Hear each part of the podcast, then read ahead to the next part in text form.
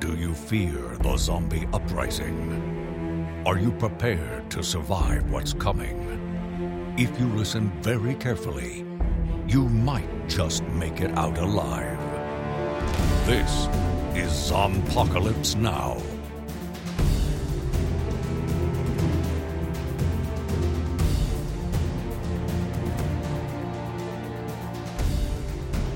Hi. So I am Timothy Harvey, And I'm Dustin. and we are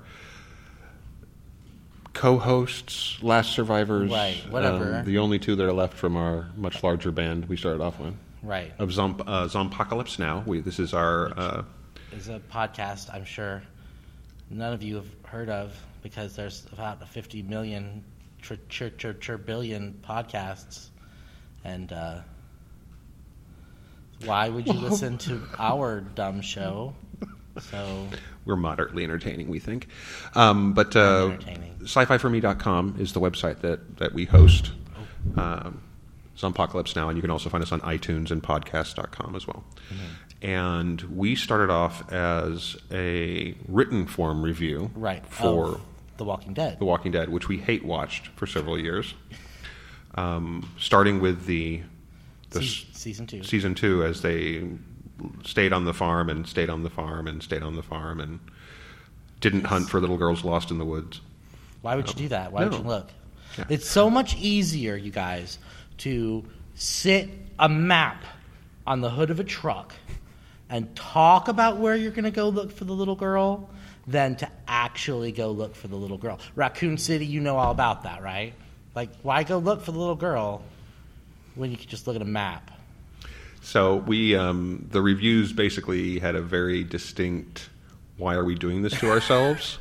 um, kind of vibe as when we started out, and then we, strangely enough, the show actually got better. Well, they, they fired their executive producer about six times. Yeah, and finally found one who was like, "Hey, this is based on a comic. Can we just like do the stories from the comic?"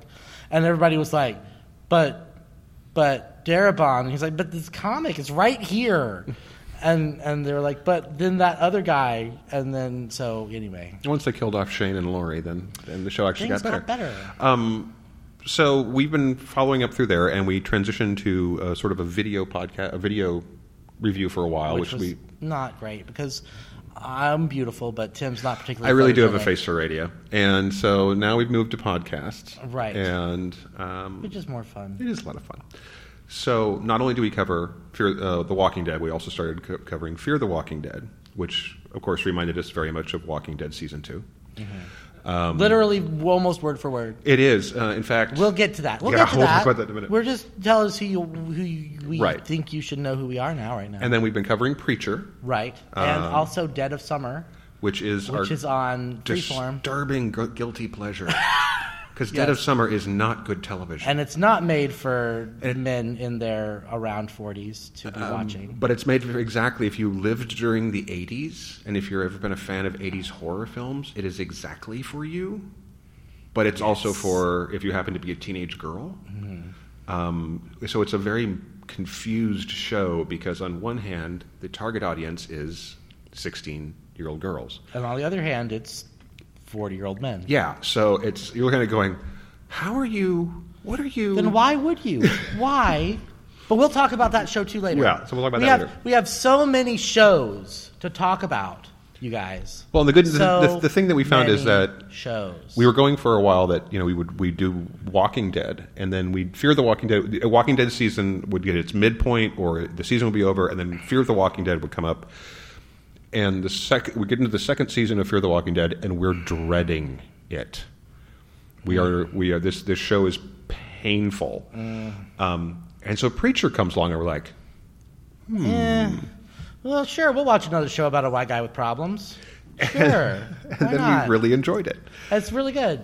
And then And then Dead of Summer was like because Walking Preacher ends, and then there's like three weeks for between Preacher ending and, and Fear the Walking Dead starting back up again. And uh, you don't want to just not have podcasts during that time. Right. And Tim and I don't really lead particularly interesting lives. No, we're so you don't dull. want to. You're not going to want to listen to my baking tips for an hour every week. Why would you do, do that? you bake? I don't. See, well, actually. you So really then don't wanna would hear be his weird because it would be like "Uh, today's Betty Crocker recipe is Right. And so we just decided. that, We. I, I decided. I arbitrarily decided we needed to find a show to, to fill the gap in between Preacher and Fear the Walking Dead, and I thought that that Dead of Summer would be cute. It's dead things, ghosties and goblins, and so like you know that's why. And then then it turned out to be just just yeah. the best thing. So it's actually by the same people who do uh, Once Upon a Time. and Oh. um, we used to hate watch Once Upon a Time too because it was on before The Walking Dead. So we would we would get together, a And bunch of our friends, we'd have dinner. Yeah, dinner, and we'd watch. This was even like before we started writing anything about it.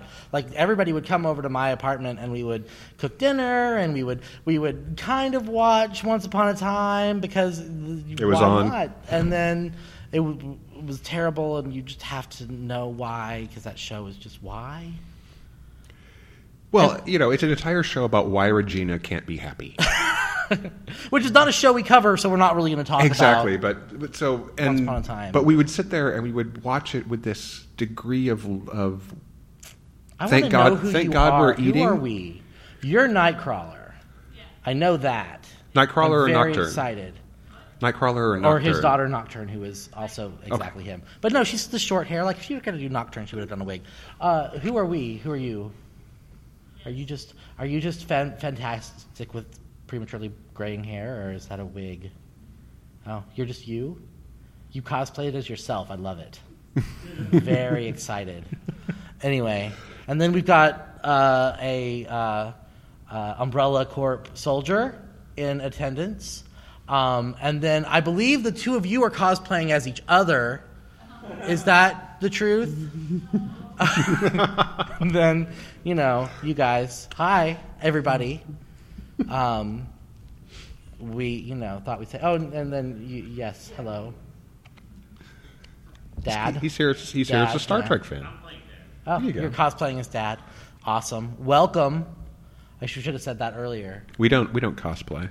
No. We look very silly in, Yeah. in those costumes. I mean, I like I. What would I even dress a, a, up as? I can't do Bulma from from uh, from Dragon Ball Z. So like, what's the point of anything? No, really? that's true. There's not a corset in the world that could make me. anyone. yeah. So. So um, anyway, that's. Uh, this is what the podcast is. Yeah, basically. Tim has great analysis of, of show, and I make weird noises into a microphone, and you know occasionally curse, which has to then be edited out because we're an all ages show. Uh, Which is odd because we, we were reviewing shows that are not all ages shows. Right. But we, we, we, we try and maintain. Um, for those of you who haven't been to sci-fi4me.com, our goal is to be as you know reach as broad an audience as possible, obviously, and, and fans come in every age. So we try and have reviews that are going to be accessible to someone who's quite young and someone who's you know not going to. We don't necessarily want them to hear the horrible thing we just said. Um, it was funny, and we'll find a way to make it work because it was funny. But um, yeah, so we try and do an all ages kind of thing. Right. So anyway, uh, now that we have introduced ourselves and we've made fun of all of you, uh, this is we're not just going to sit here and yammer at you. Uh, we want to talk to you guys about what genre shows you like, and so that is what we're going to do for the next however long we have this room. So Well, okay. So obviously, who is who's watching Walking Dead and Fear of the Walking Dead, right? Okay. Who? and yeah, who watches Preacher? And and who's seen any Dead of Summer? who even knew the show on TV called Dead of? Summer? Oh, Yeah. Oh, go please. So, okay, so Dead of Summer. Since none of you have any clues, draw and this is and if and if you go to the if over the next few weeks when as you go to podcast.com and look up Zompocalypse Now or iTunes and look up Zompocalypse Now and you can find us under sci you can look up sci-fi for me and find all the podcasts we do. You'll find the Dead of Summer ones rolling out over the next few weeks. yes, um, we had some minor technical difficulties, but anyway, so Dead of Summer is about a group of camp counselors In 1989. in 1989 who have returned to the summer camp that they had the greatest summer of their lives at back in 1984 They have now returned to be counselors at this camp. This camp is run by Elizabeth Mitchell's Chest. And for those of you who don't know who Elizabeth Mitchell is, Elizabeth Mitchell uh, played the Snow Queen on Once Upon a Time. She played Juliet on Lost. Uh, she played uh, the detective, the main lead on the V reboot that happened a couple years Mm-hmm. ago. Basically, she's been employed by ABC for the last 20 years of her life. And she's a fantastic- She's a fantastic actress. and a fantastic genre actress. and she's she's just wonderful and so she's the camp she's the head of the camp and then all of the then you have all of your tropes from the 80s and a time traveler actually two time travelers Yeah. now that we've established it you have uh, final girl hi guys Welcome. welcome come enjoy uh, we have Final Girl, who is a blonde who looks like she's permanently on the verge of tears. We have the douchey guy who wears polo shirts all the time. We have the stoner. Yeah, the- we have the stoner. We have the slutty girl. We have the chubby best friend. And then we have three characters that are not necessarily an- analogous to the 80s, one of which kind of, but uh, the other two are just like, what? Uh, there's uh, the guy with the camera Mhm. all who, the in- time. Who in this case happens to be uh, uh, the black character who right. surprisingly does not become. No, he's not dead yet. He's not dead yet. Uh, which is like such if if if you're a teenager, you don't you may be aware of the trope that the black guy always dies first in 80s horror films, and he has actually survived two deaths. Uh, and then our time travelers, the openly gay, super proud teenage boy, and the teenage female to male transsexual character. Now, if you were alive in the 80s and the late 80s, you know that this was the AIDS era. This was a period where you, outside of certain parts of the U.S., if you were in the Midwest, for example, and you had a friend who was gay, they were keeping it pretty quiet. Yes, Um, it was a scary time to be uh, LGBTQ in that. Right. So you might, you might you'd find places in New York and, and Right. L.A. and some of these places where you know, where it was much more out, but not too often. and not not at summer camp, and not two at one time. Like, and especially the female to male transsexual character, like that was like super. That was Geraldo level stuff back in the eighties. Yeah. And so there, the so you have these two these these the set of characters who are actually you know all pretty pretty well established tropes. Uh, We for a long time thought that the the female to male transsexual character was going to end up being the I'm a girl dressed as a boy to prove this point character, which was huge in the eighties. There was like five different Super films over like three years about Yeah. the, the girl disguising herself as a boy. But then, uh, but then they're doing this. The format of the show is very lost, where it focuses on one character and does flashbacks to their to their backstory. And when they did his thing, it was very like, "I am a boy, I am a boy," and so and And we, so- we had yeah. spent like two episodes making really, really good arguments that this was not what they were going to do. And they were like, oh. Don't okay. go. We're going to talk about other stuff. no. Yeah, we are. Yeah, we are. Yeah. Yeah. Yeah. Yeah. This is Zompocalypse now. We're talking about The Walking Dead. It's just nobody had any clue what Dead of Summer is, and that's one of the shows we, were, we cover. So we were just giving a small little plug for this insane show that's on Freeform. Uh, but we're gonna get to Walking Dead in like in like two minutes. I Yeah, we're okay. Well, two two minutes in our time is probably twenty, but we'll we'll get there. Sure. So anyway, so everybody goes back to summer camp, and it just so happens that the summer camp, haha, was also the he- the home 100 years ago of a death cult. Led by Tony Todd. Tony Todd, you guys, Tony Todd. So one of the Yes. greatest, one of the greatest genre villains um, shows up in 1800s clothes and just sort of Yeah, just looks I- at, he just stares I'm at still everyone. Convinced, like that they were like doing starting doing the show, and they like turn around like, oh, Tony Todd's here in a period costume. Should we put him on our show? Okay, because I don't think he's gonna leave. So you know. So anyway, He he shows up and says like, "Kill her," and then disappears. Yes. Um, Kill the girl, she's the key. And then walks away. It's like, maybe that wasn't even scripted. Maybe Tony Todd just showed up. Like, so anyway, uh, that's Dead of Summer. It's insane. It is. It is actually turned out to be a really fun guilty pleasure for us So because we're old enough to remember those '80s films, and you, it's. I mean, you. Seriously, like Elizabeth Mitchell's character, she's the head counselor of a summer camp where people Her are last being name is killed. Carpenter. The character's last name is Carpenter.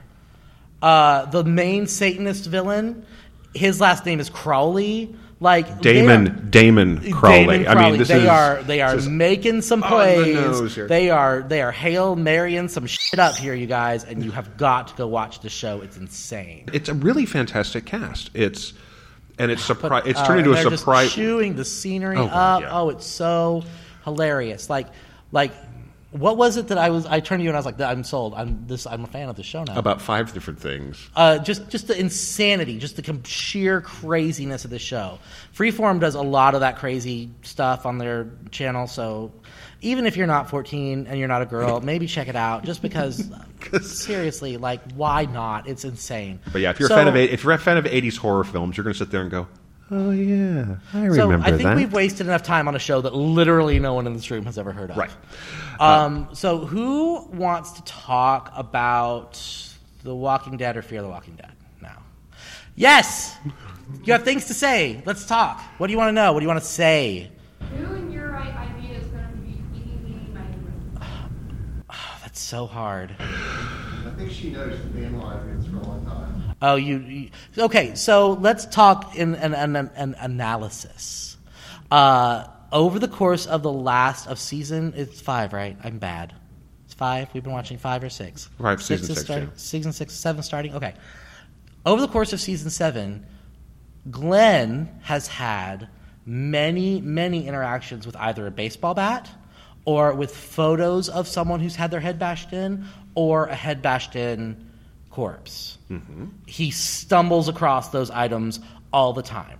Now, whether or not that is a callback to the fact that he is the one that gets Lucille in the comic book, or if that is foreshadowing to the fact that he's going to be Lucille in probably episode two or three of season seven, uh, is who knows?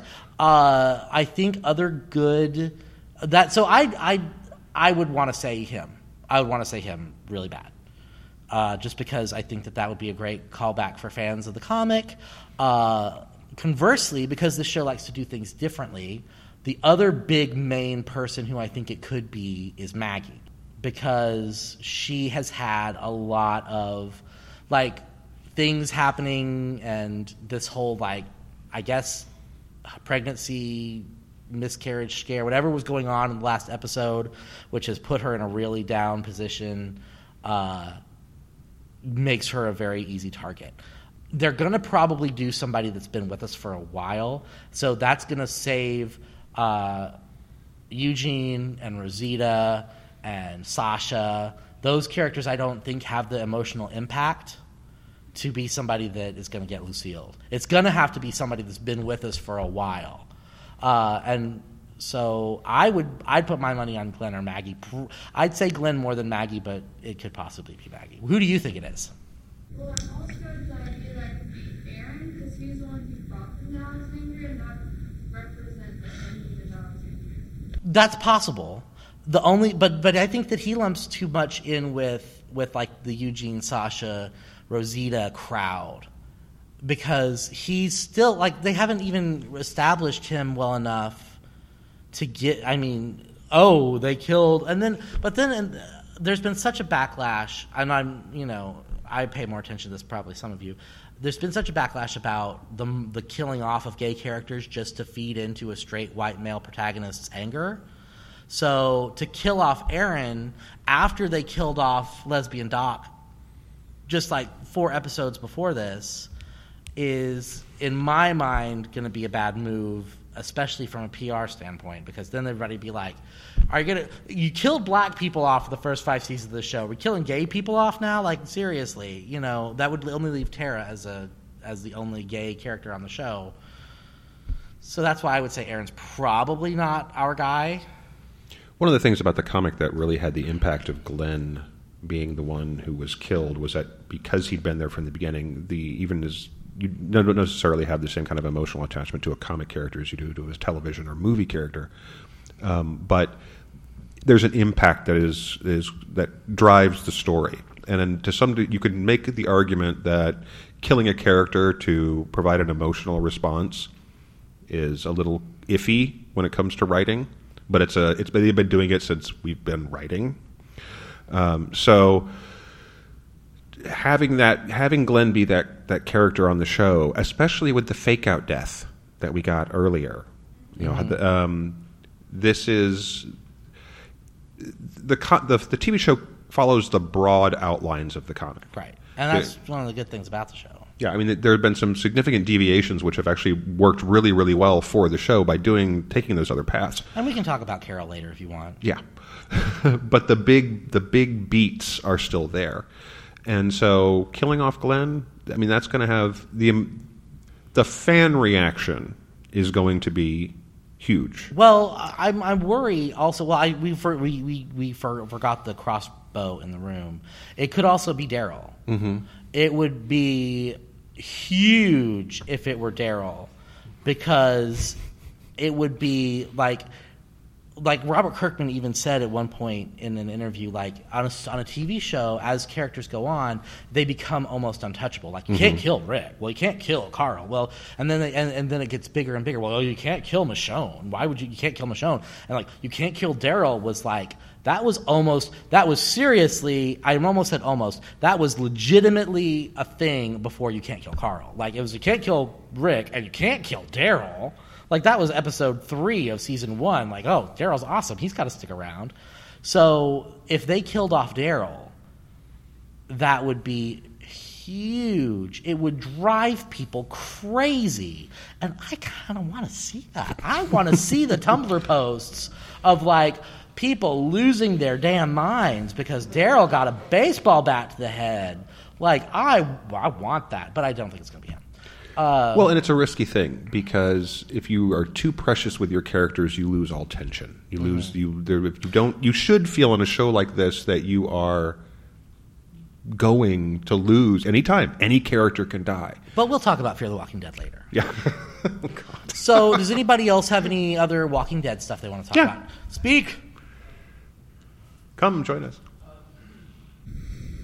Uh, one comment on like who to double down on. Eugene was giving Rick plans for the ammunition and how to make bullets, and that seems sort of like a finality piece.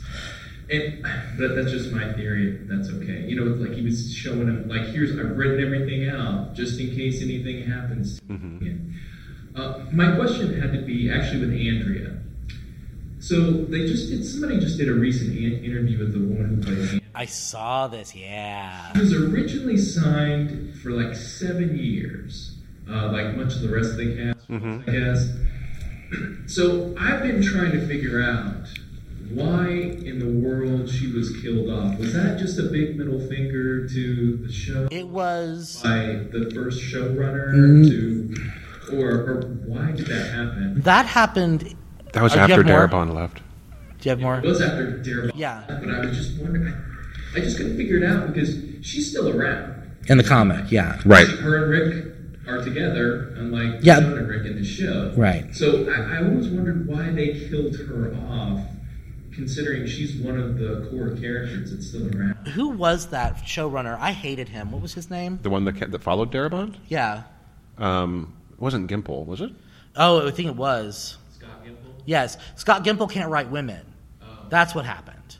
And so the fact that he couldn't write a strong woman kill like if you look at his seasons, his two or three seasons, the women on that show suffer more than they have suffered under any other showrunner. And I think the fact, number one, that uh, Laurie Holden is one of uh, Frank Darabont's go-to actresses. She's in a ton of his stuff, and they're actually friends. And and she was brought onto the show uh, in the same way that a lot of the season one cast was, specifically because they were his group. Uh, it was a middle finger to him to kill off a character that uh, uh, was uh, a woman who was cast as one of his characters, one of his main cast people. And number two, it was because this guy didn't know what to do with women. He did not understand how, and this is not just my opinion. If you go back and look at some of the other stuff that he's written, he is really not great at writing women. And so he was trying to get rid of some of this what he considered dead weight and unfortunately under his watch andrea had become really dead weight If you look at you look at the way the character arced in the comic, it's significantly. That's one of the very big deviations. Um, so you end up with a with Carol basically picking up a lot. Carol Michonne and Sasha have taken over the Andrea role in the know, comic. pieces pieces of her personality and char- and and actions have made it into those other characters. And by the time we got into the whole governor romance bit, where you, they are basically killing the soul of this character every episode and making her having her make decisions that were not uh, questionable. No, uh, I'm looking for a different word. Moronic? Yeah, that works, um, and internally illogical. So yeah, Yeah, by the she, time by the time her death came along, it was kind of like, Oh, okay, thank God. thank God. Um, In the interview, she seemed very surprised by it. Too. Like it caught Mm-hmm. Well, you could off tell. You could tell when she did her exit interview on Fear the Walking Dead, like that she. Or she Talking was, Dead. Yeah, when she was on Talking Dead, she was still looked traumatized from the fact that she had gotten fired off the show. Also, uh, one more thing. If you guys watch Stranger Things yet? If not, Mm-hmm. Not yet. would I have not. I'm getting ready to. It's Yeah. pretty fantastic. That's what I. That's what I hear. I've been. I've been holding That's off. for everybody. Actually, Stranger Things on Netflix. is amazing. Cool. All right. Excellent. Next. Thank you. Yeah. Uh, I, my mom told me that she had read something about how when they kill a character, usually this is what they do with the easy mind most things. They actually did most of the characters that they want to kill off. Sometimes they would decide they would film all of their deaths and then last minute choose which one they were going to kill. They, that's what they did. They did it with like. Well, okay. Um, a little about us. Uh, aside from being nerds with a podcast, uh, Tim and I are both uh, local filmmakers and have both been involved in film. I have a my degree is in film. Uh, I, specifically when it comes to writing, uh, I can tell you that while they may have done that, they may have, and I think that's true. I think they did film several characters being killed. They absolutely have known who was going to die for months, for months before the cliffhanger, uh, because there are contracts that have to be signed. There are, you know, you have to know. You cannot just be like, oh, Nightcrawler, uh, Dad, Macho Man, uh, Jason, uh, one of the clones in the back. We're gonna film like all your deaths, and then we're just gonna decide later who it's gonna be, because then you're leaving those five people going, okay, like, do I buy a house in Atlanta or not? Like Nicotero, come on, give me a. You have to know what you're doing so that you can create your life like and they're not gonna you can't do that to an actor you can't and that's Well, you can, but you it's can, considered but very it's- bad it's form. considered and if and if that were the case if they d- were doing that which they weren't they made the decision to make this a cliffhanger ending uh, in editing like two months before the show was released they had the ending filmed they just decided to make it a cliffhanger on a whim, essentially, from everything I've heard. Uh, because the guy who plays who played uh, what's his name, the black kid who was eaten in the in the revolving door. Oh, goodness. Anyway, Um, he said that they all knew. Everybody on cast knew when he was filming his death scene, who was going to be Lucille. So you know, I There's just there's a certain amount of playing with the audience that anybody giving a press conference or discussing a show, the future of a show, there, there there's a certain amount of game playing that happens. They're, they can't tell you right off the bat that oh yeah we know who's going to do this. So it's like oh well we don't know either. right, yeah, It's like, that's yeah, you it's it's it's all You do. part of it's the a, it's theater a game. it. Yeah, it's a it's a game. Aren't they working on like the? I mean, I don't know how the filming or the timing works, but when they're editing that and releasing that, aren't they already working on the scripts of the next? Yeah, Oh, they're. sure. I mean, the Fear, The Walking Dead, the se- the season that hasn't even started yet, that's going to start in October. They're almost done filming that, so or done. I can't remember exactly. I haven't checked, but I yeah, it's not. This is not something that's, you know, you don't film your show and then edit it and it goes on next week. It's it's done well in advance. Yeah. We heard they're actually in St. Simons, Georgia, on the beach, right near the. Oh yeah. Yeah, they're filming. You know, we live down in Jacksonville, Florida. Oh, okay. But We heard there, yeah, so which is kind of southern Georgia on the coast, mm-hmm. on the island, on one island, which is kind of one of the old, the old uh, mansions and everything. Oh, nice. Down there. So we're wondering if it's if they're going to be transitioning to more of a beach, ocean. It's almost kind of like a marsh. Yeah. I don't know. It's it's hard to say what's going to happen on on Walking Dead. Uh, in the there's comic- so much still to go from the comic. Like if they're just introducing Negan, there I don't think they're going to move to the beach anytime. because there's soon. Hilltop and there's the there's all the different there's all the different um, societies that are or the the different pockets of civilization that are going to pop up. Um, and in theory, we may actually see more sub pieces that are not complete disasters because one of the problems with Walking Dead is the inability of any or other group of people aside from Rick's group to put together a functioning society that isn't made up of crazy people. And let's face it, Rick's not doing a great job. Exactly. So, but I mean, like every, you know, every every group that we've ever come in contact with has been led by a lunatic, and like all the people in there are like devoted cult followers until that person dies and they take over somebody else.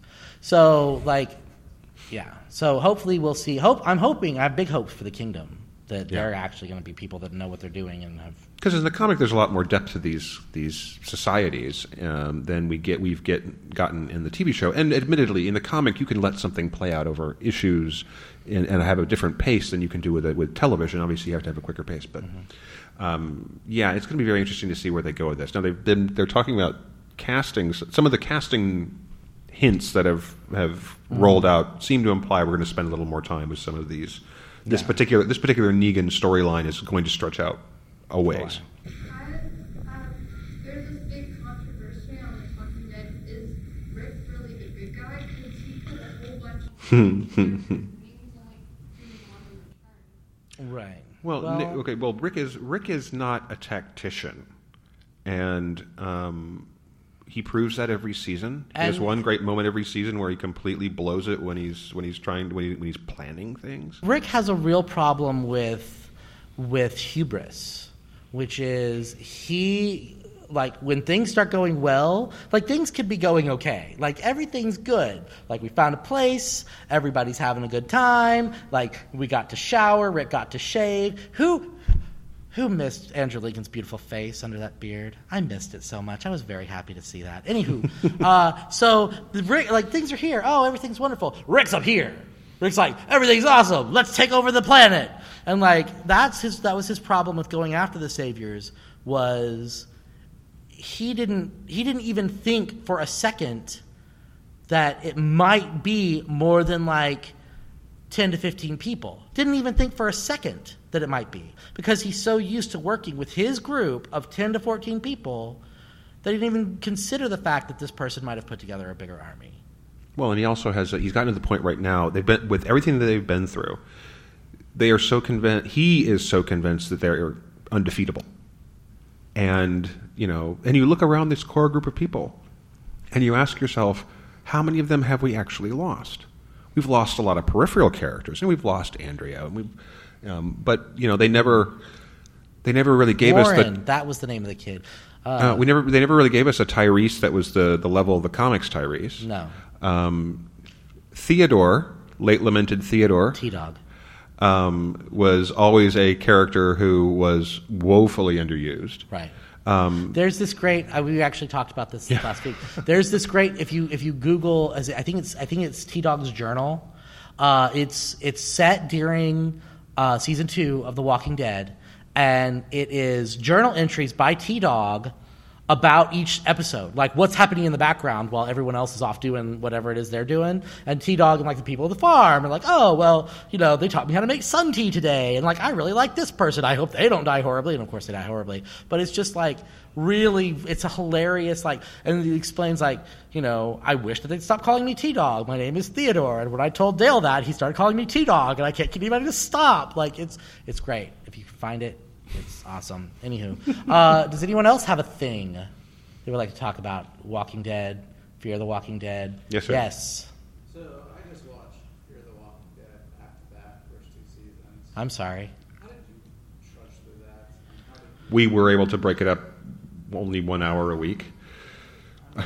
I, I don't even want to think about. what, what, what, what's driving you to continue watching that? Uh, we we cover the Walking Dead stuff for our podcast. Yeah, we're So we're, we're emotionally, contractually, and, and, uh, obligated. and I'm a little bit of a, a, a sadist. And so I enjoy the intellectual pain probably a little bit more than I should. There is a part Uh, of us. You look at that cast because it really does have a very, very strong cast. I mean, the actors themselves are really good actors, and there's a part of us that is like, surely with a cast like this, this will get better. Mm-hmm. So who who watches Fear the Walking Dead? Who here is enjoying watching Fear the Walking Dead? No. There you go. Okay. Just because you love it, you it fills you it go. fills If- the ho- okay. the zombie shaped hole in your heart while Walking Dead is not on. There's always hope that it will get, that it will Right. Yeah. Well, But I, I love lasagna, but I'm not going to eat a vegetarian tofu lasagna. To, There are, some, there are some angles that they didn't take with, with the show though that are a little different from The Walking Dead. True. Like in the boat. I mean, there's Right. Yeah. Here's- the, uh, yeah. Also the um, what was the boy who fell Nick who Figured it out, yeah. Figured out how to, to do a Walker thing. yeah, which there were some angles there, but just yeah, kind of went along there towards the end. Right. Um, the problem, the problem of Fear the Walking Dead is exactly what we said the strength of Walking Dead was. That in Walking Dead, you watch this show with the knowledge that at any moment, any of these characters could die. They are all with with a few exceptions like you know there's there's very very little chance that Rick or Carl is going to die very very little chance not impossible. not impossible, very little chance. Almost everyone else, Michonne and Daryl kind of hover up in that area too. Almost everyone else is expendable on Walking Dead. Fear the Walking Dead set it up very, very quickly that these characters are all pretty much safe.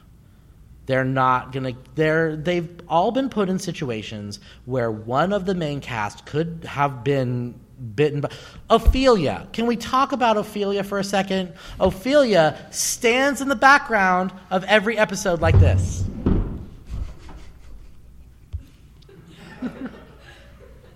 She doesn't even pay attention to what other people are saying. Like she stands there, gazes off into the middle distance, and does nothing. Nothing. The last important thing Ofelia did was hook up with that soldier that they ended up torturing to death. Like that's the last important thing she's done. This is a perfect character to, to, to be feed fed to the zombies. But no, she stands there. She go like and doesn't do any. Is, It's a show. uh, Well, they're, right they're- here, guys. Right here. they don't know. They don't know what to do with some of the characters, and the ones they do know what to do with, they don't write them like they're actually people. Right. It's a show full of people who are not actually having conversations with each other. Yes. Um, every time you have uh, two people who are ostensibly husband and wife, who have are been living together, who have children and require communication skills, every one of their conversations is they're talking past each other. And they're avoiding the important thing, the important, you know, when, if you have, if your husband's son is displaying signs of being, oh, I don't know, Psychotic. You don't just dance around it, and you're in the middle of the zombie apocalypse. You do not dance around it by going, well, you know, he's acting kind of odd. Right. You say, honey, he's trying to kill us. We need to fix this now. There's, there's, Figure something out. He, you know, and it took. It literally took for Andy. Is it Andy? I want to say it's Andy. Can it just be Andy for Which one? tonight? For today? I can't remember his name. It doesn't matter. He's terrible. I hate that kid. Uh, Chris. Chris. Oh, it yeah. took. It literally took for Chris to be standing over them with a knife before Travis was even like, "Hey, there might be something wrong here." Well, and Travis, okay, this is again fantastic actor, but this is a character who is he has got such a hopeful outlook, and such a such a it's going to be okay outlook. That great positivity is wonderful, but when the zombies are coming to kill you, when the city is burning, you might want to sit there and go, you know what, today might not be the best of all possible days, and perhaps I can consider making and. Pollyanna is not showing up. Anne of Green Gables has been eaten. Let's try and move on. So he's just, yeah, And by the time we actually get to the point where he's making the choices in the last episode before the break, where he's making. And I don't, I don't necessarily agree with the decisions he's making involving Chris, but he's making decisions finally, and he's making hard decisions. That's way too long for this character. I mean, Dustin was ch- calling for his death by episode two. It's like, Of the why- first it's series, like, why isn't he dead yet? Why won't he die? Now, I do like that this show is headed. Uh, that that this show is headed in the direction of being the brownest genre show on TV, because their lead act, their their it's led by a woman. The main character uh, is what's her name? I, I'm bad with names. Kim Dickens. Kim, what's the character's name? Uh, I don't care about the actor. Madison. Uh, Madison is the is our Rick essentially. Mm-hmm. So like this is a, sh- a zombie show. The main character is a woman. The main character is a woman over forty, which is also awesome. Like genre shows know how to treat women over forty. If nothing else, Well, you until can they die. say yes that a genre show is willing to give a woman over 40 something to do with her life until she is done being an actress so uh, the the male lead of this show is not Travis. Don't even pretend that it's Travis. it's Strand, which is a black gay man. N- never, I don't even know. and possibly one of the best voices on television. Oh my god. So anyway, and then we have Ofelia is Hispanic. Her dad. Uh, they're in Mexico. The entire supporting cast for the next foreseeable future is going to be uh, Latino. Uh, of course, from the looks of it, it's going to be a death cult, which is maybe a little racist. So we'll see. But you know, Well, when you consider how just it's a nice contrast because one of the biggest weaknesses of Walking Dead is that if you have more than two male black characters on the show at any given time, yeah. one of them has to die. Um, the show's got a terrible track record with treating you know any any well. If anyone's ever been to Georgia, it is not statistically speaking that white. Um, and it's very it's a very white Georgia especially Atlanta. Atlanta. So, but um, that's you know this show has got a much it's got a wider range in terms of its ethnicities and its willingness to go into different places and different cultures, which is great. And the and every like okay, yes, I'm dreading the fact that in two in a week this show will be back. But I also have hope that maybe things will be better. Maybe now that they're all off the boat and they no longer have access to their hair products, that maybe like something will happen on this show.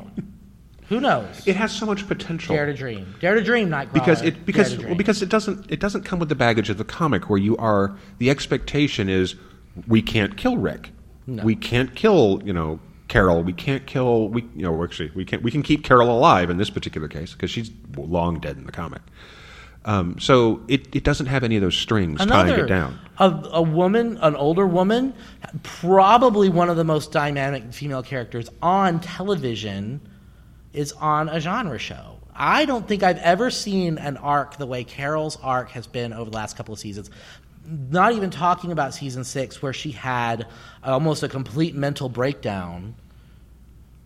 And made some really good TV out of it too. Yeah.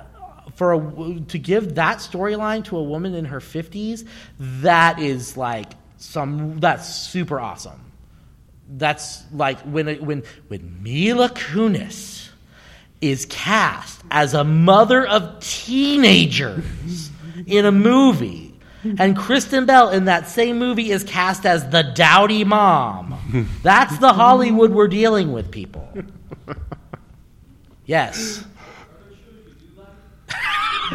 we loved Preacher. We loved we, it. we, we did love Preacher. and we love The Walking Dead. Preacher, Yes. Preacher, the um, who here has read the who has read the comic Preacher comic? Okay, um, for so those of you who here has seen the AMC show Preacher. Five minutes. Oh wow! Okay, guys, you need to okay. Go you gotta, watch, yes. You've got to watch this show. Um, Preacher is based on a 1990s uh, uh, um, Garth Ennis uh, comic book, and it is basically the story of a small town preacher who inherits the basically the power of the voice of God. He can t- whatever he tells you to do, you will do, Whether you want to or not. and and all the and all the nightmare possibilities that goes with how it. Tim got me here. Exactly. I um, the the first season of the show is basically serves kind of like a prequel to the comic, and it is some of the darkest, funniest. w- very funny, Oh, so funny. bent uh, genre Disturbing, television gory, And- uh, but still with heart. with heart. Yes, and there at, at its core, at its core, it's a love story. At its core, it's a story about faith. Surprisingly, we were, we talk about this from time to time. A lot of genre shows dodge religion Right. significantly. Um, and this is right up front and center. It still has that weird problem of being unable to say the word Jesus unless, it's, a a, swear, yeah. Which Um, is so weird. Like, why are you going to make your show about a preacher? And like, okay, yeah, we we get it. Like, Seventh Heaven did nine seasons without them saying the the name Jesus one time. But you know, let's like this is a preacher. Like he like devoted his life to Jesus. He's, maybe it's, this, say- this is a. Southern Christian church. Pretty sure the word Jesus pops up from time to time. Occasionally, Um, once, but- twice. But it is Jackie Earle Haley is in it, um, and he is. We every time he comes on, we're going. He's a delight. give the man an Emmy. Uh, he is so good in this Ah. show. Uh, but yeah, if you haven't watched it, I, I mean, it's this, this, the first season is over. I'm, it's it's coming out on, on DVD and Blu-ray here pretty quickly. which means it's probably Netflix available. yeah, it's this is it is not necessarily. I'm, I'm not going to say it's not. It, it's I'm not going to say it's not for kids. It depends on the kid. I mean, for teen, for teenagers, You could watch it. yeah, for teen, for t- depending on the Yeah. teenager, right? So, but it is it is certainly deals with it- with mature themes and, and adult concepts. But it is and it is hyper violent. Oh, but so good. But it is like, so the well violence written. is so awesome. Oh, it is. If, okay, uh, if you've ever seen or an Evil Dead movie, okay, take the Evil Dead fight scenes and put them in like a hotel room with um, nobody nobody actually staying dead every time you kill them. I mean, it's just it's so it Yeah. was so funny. We la- yeah. we're sitting there watching it's it's so bloody and we are laughing so hard because it is just it is so, and it's the writing is so sharp um, and it's about again it's it's about love and faith and and in a disturbing way about hope but Yeah. it's um it's a really sharply written seeking show answers to questions that there may not be answers to. right So I, we we just got the high sign, which means that we had five minutes ago, five minutes, three minutes ago. so, let's, uh, any does any questions anything anybody else want to talk about here? anything else? yeah Oh, it was back on Walking Dead. Go ahead. Do you think they made a mistake keeping Judith alive in the show? No, no, I think it's I feel awesome. like anyone who has Judith in their arms is completely safe at that moment. you know True. what okay there's a certain yes You- but I think that um, that when they the they used okay, so if you take Judith's death in the comic and you take Judith's life in the show, they serve two totally different purposes.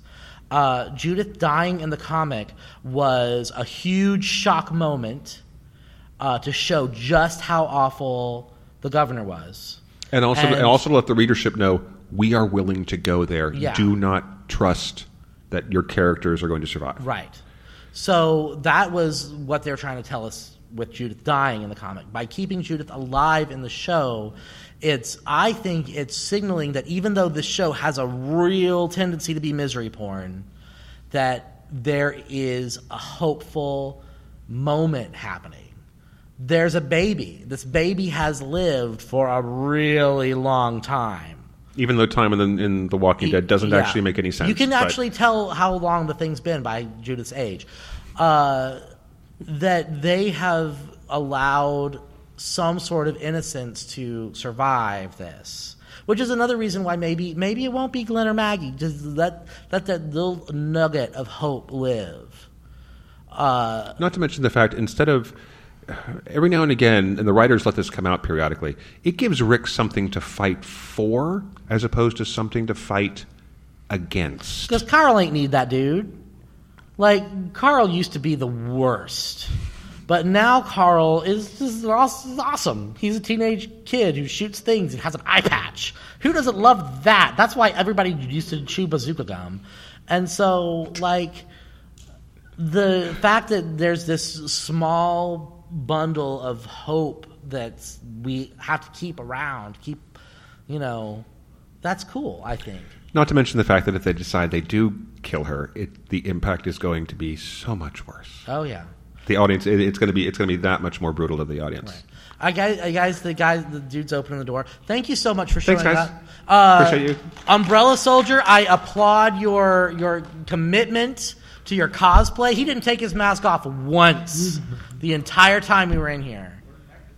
That's awesome. So you know, stick with stick with that guy. So thank you guys for coming. Thank you very much, Check guys. out our podcast. Uh, you can also follow us both on Twitter for random idiocies. I'm at the Night Dusto, and Tim is. Uh, Timothy Harvey. So yeah, Real easy to find. Do that if you want. You don't have to. Thank you, everyone. Bye. This has been a presentation of HorrorForMe.com. Copyright 2016 by Flaming Dog Media, LLC. All rights reserved. No portion of this program may be retransmitted without the express written consent of Flaming Dog Media. This is Sci Fi for Me Radio.